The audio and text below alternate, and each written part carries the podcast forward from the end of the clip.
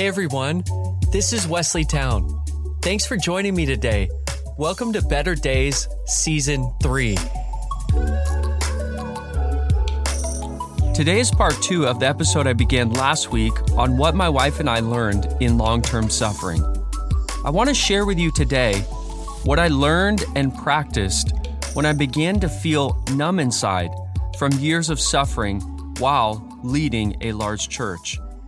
Over a 5-year span of time, trying to lead a church and staff, and also taking care of my wife through multiple surgeries, serious medical diagnoses, and years of brain testing, I found myself weary.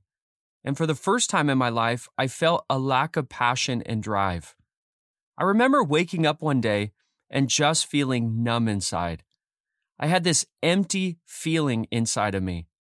For me, this is the total opposite of who I am. I'm an achiever, highly driven, very passionate about what I do. I'd never felt a weariness to this extent. Something overnight changed inside of me. It was a feeling I'd never had before.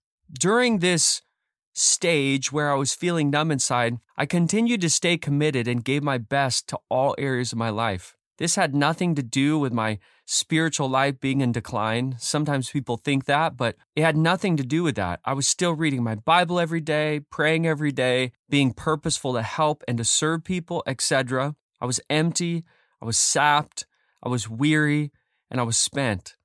From a long season of walking with my wife through her suffering, and at the same time, trying to lead and carry out all my responsibilities. I want to be a help to those of you who, over a long period of time, have just become weary.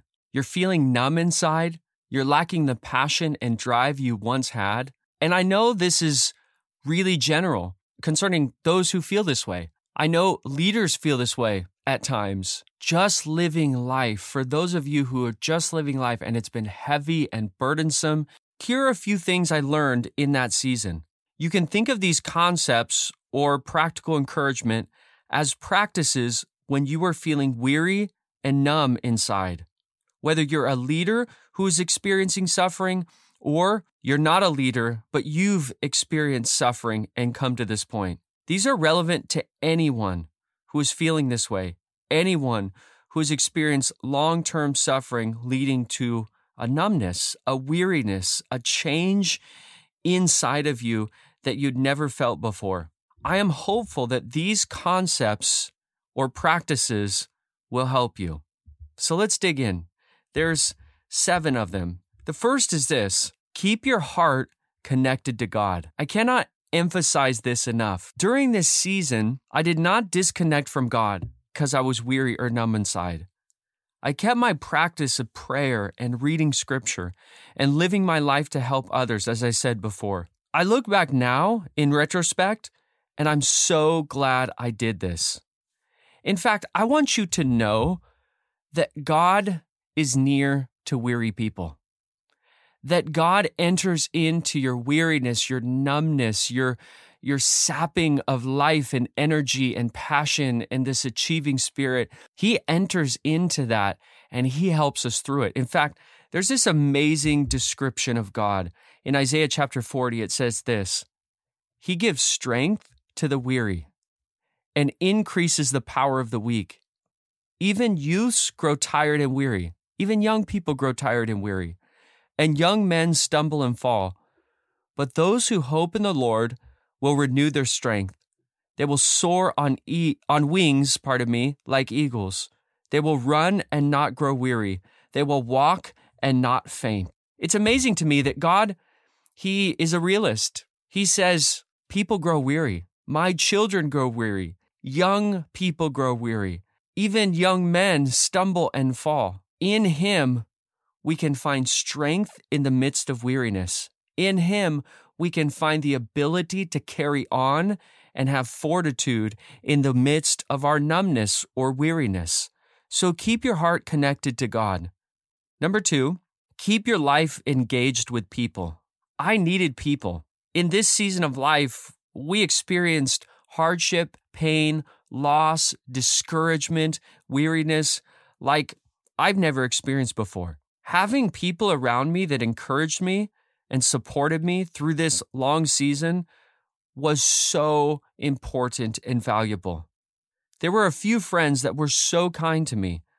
They encouraged me. They allowed me to process with them through the entire 5 to 6 year period.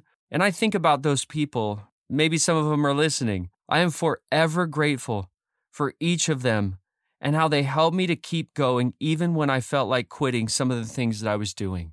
It's important for us not to disengage with people. Our natural inclination is to isolate ourselves, but isolation never leads to healing.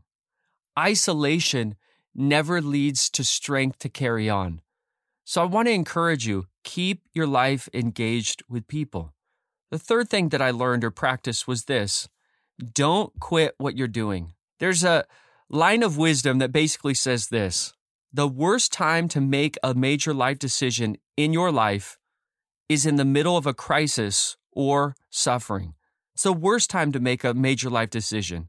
Headspace is sometimes unclear. It's also a time where our emotions are very strong and complex.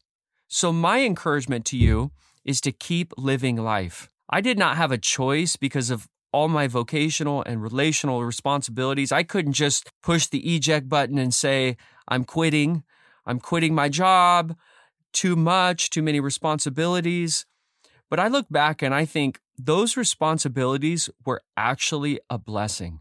We need to keep living life even when we feel like hiding in a corner and shutting everything off. That may be your feeling or your thought or your temptation today, but don't go to that corner and don't shut life off. Don't quit what you're doing. Fourth, perseverance is hard, but the best thing you can do. Perseverance is the daily choice to keep going despite your adversity and suffering. And there were so many days that I didn't want to get out of bed. There were so many days that I was like, I don't feel like taking steps forward. I don't feel like persevering today. I feel like just sitting in this numbness, this discouragement, this pain, this loss, this weariness. But the days that I said, no, I'm going to persevere, I'm grateful that I said that. I'm grateful that I made that decision. Perseverance is very hard when you're weary from adversity and suffering, but I want to encourage you to keep going. I just learned this simple truth: take one day at a time and one step at a time. Perseverance doesn't have to be this intimidating, overarching concept. It can be a simple day-to-day reality of saying, I'm going to move forward today and I'm going to take one step at a time. Number 5, get the help you need to navigate and process through the challenging emotions and complexity of suffering you're going through.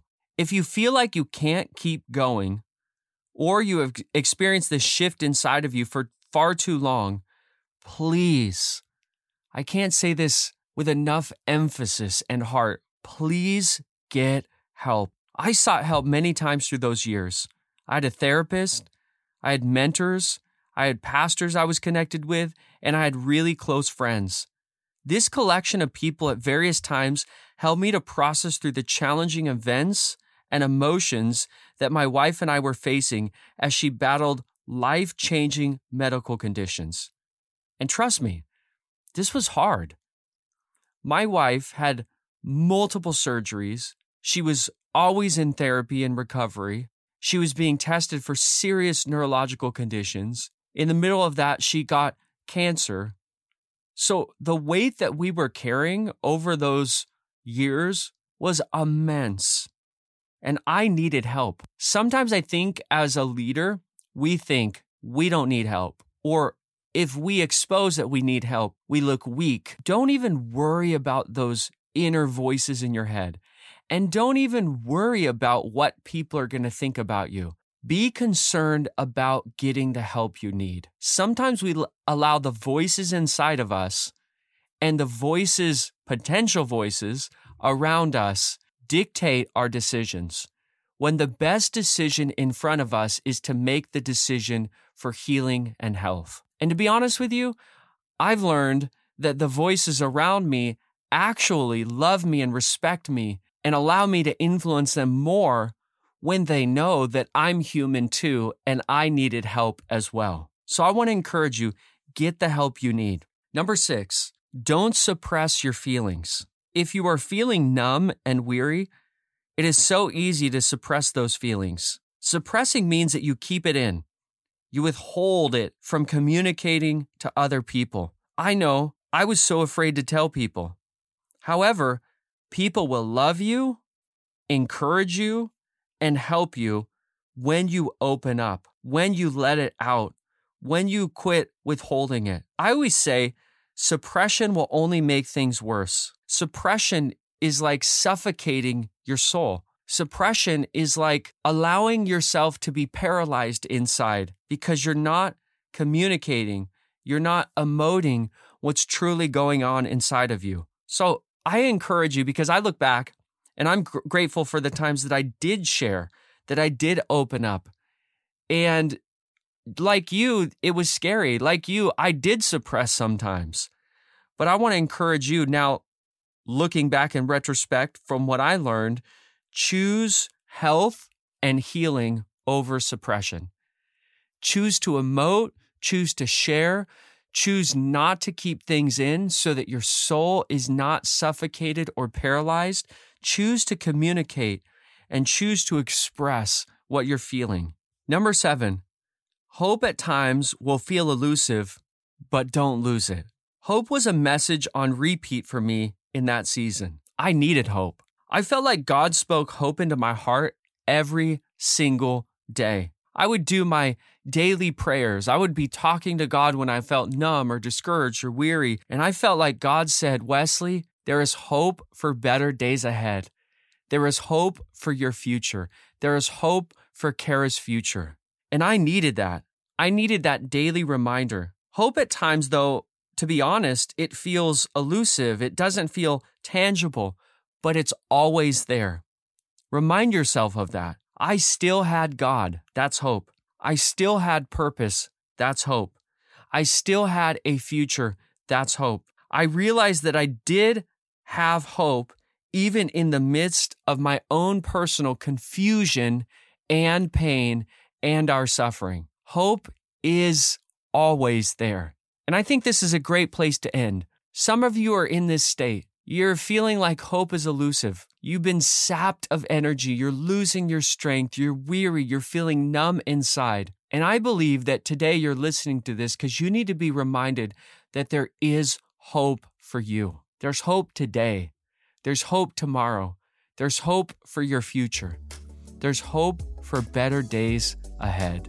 Thank you so much for listening. And make sure to check out next week's episode with Julie and Christian Wilson. They both lead Anthem of Hope, a faith-based organization that is directly helping people that are struggling and navigating with mental health.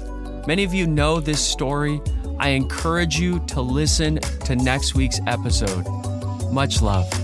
Thanks again for joining me. I hope you were encouraged.